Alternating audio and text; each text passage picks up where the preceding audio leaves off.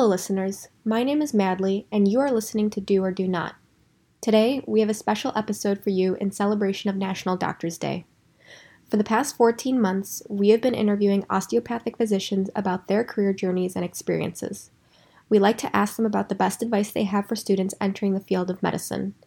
Today, we have compiled for you some of the most valuable advice we have heard from our guests to help motivate you through your journey in medicine. We hope you enjoy. What advice and words of wisdom would you have for a student that would rotate with you? During training, we take bits and pieces from all of the people who we are learning from.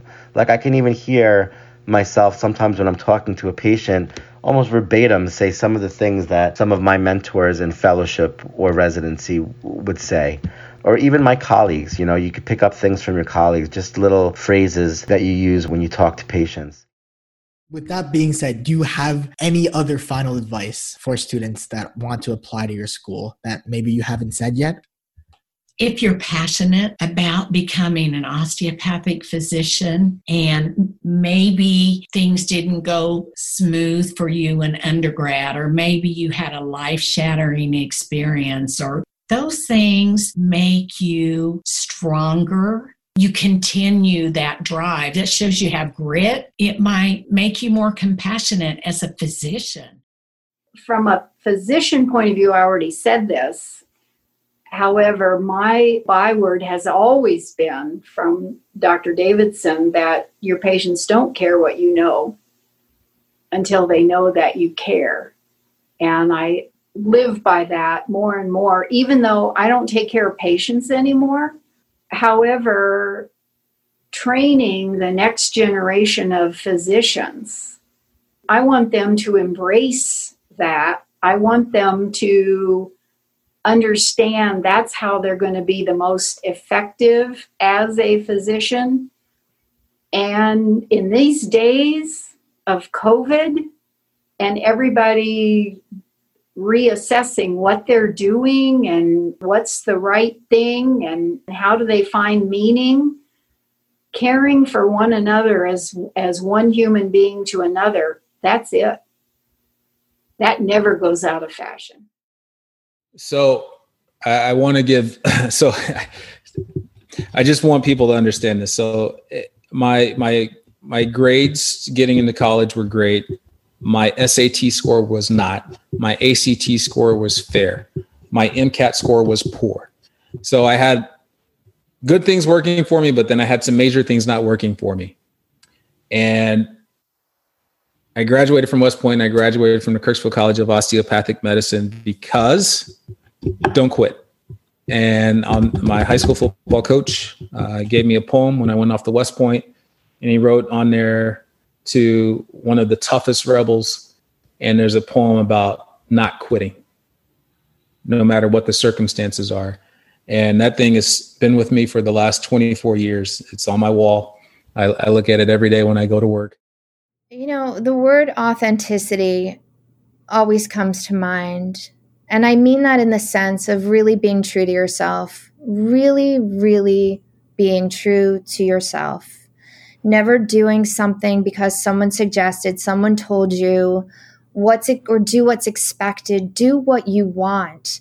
And going school is hard and life is harder and internships and residencies and tests and exams and it is not easy and I believe that being a, a, physician, being an osteopath is a calling. I don't believe it's a job. It is challenging. And I think the more authenticity, the more you are true to yourself in all of your decision making, the better off you'll be.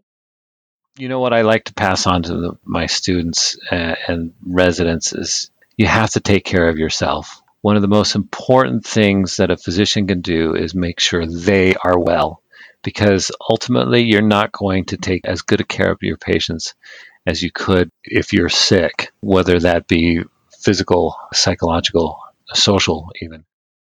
May I use two? Absolutely. We'll take, if you have five, we want wisdom. So we'll take as many as you have, but two would be great.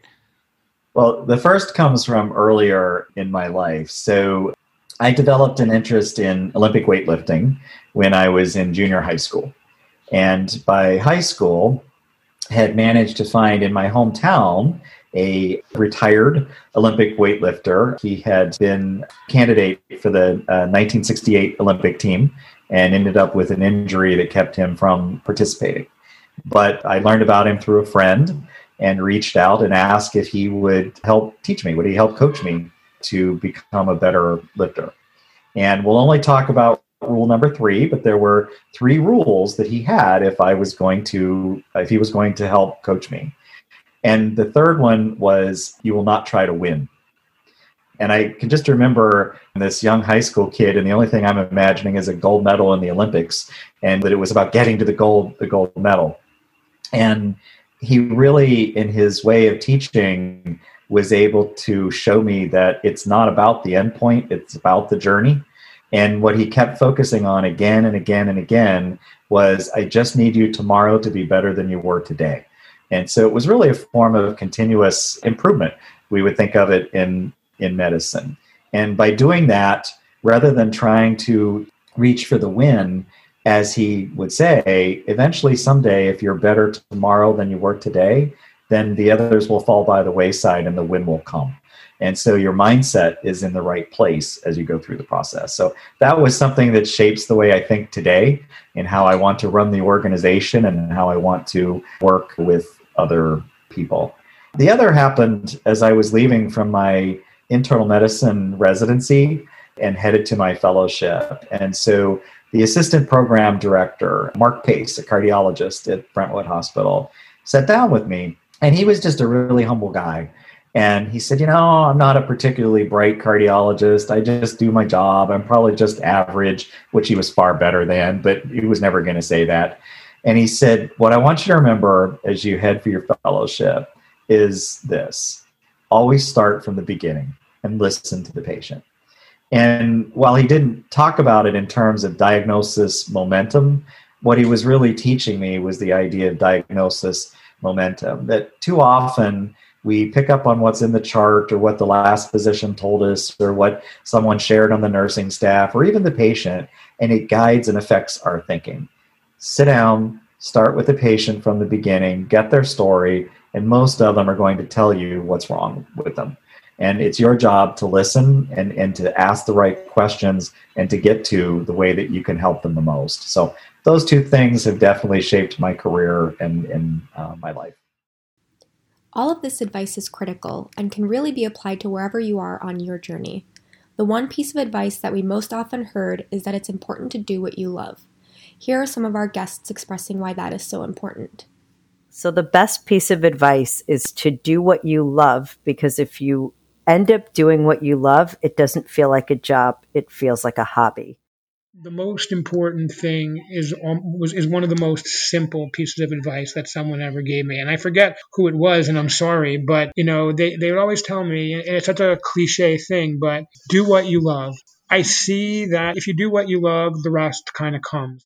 Again, love what you do because then you'll always love what you do and you won't stop doing what you love. Uh, you have to go into a field that is going to constantly stimulate you, constantly learning. It's, it should challenge you. You're going to go through ups and downs. You're going to have to work hard. But that's what makes this, whatever field you go to, enjoyable. Okay, so one of them is a quote by Mae West. And she said, You only live once, but if you do it right, once is enough. You know, it's kind of like when you're living your passion, when you're living your dreams, like you wouldn't have it any other way. And if you had to do it all over again, you wouldn't do it any differently. To all of the pre medical students, medical students, and physicians listening, we appreciate you and all that you do. We would like to thank our listeners for following with us, and we would like to thank all of our amazing osteopathic guests for sharing their journey and wisdom.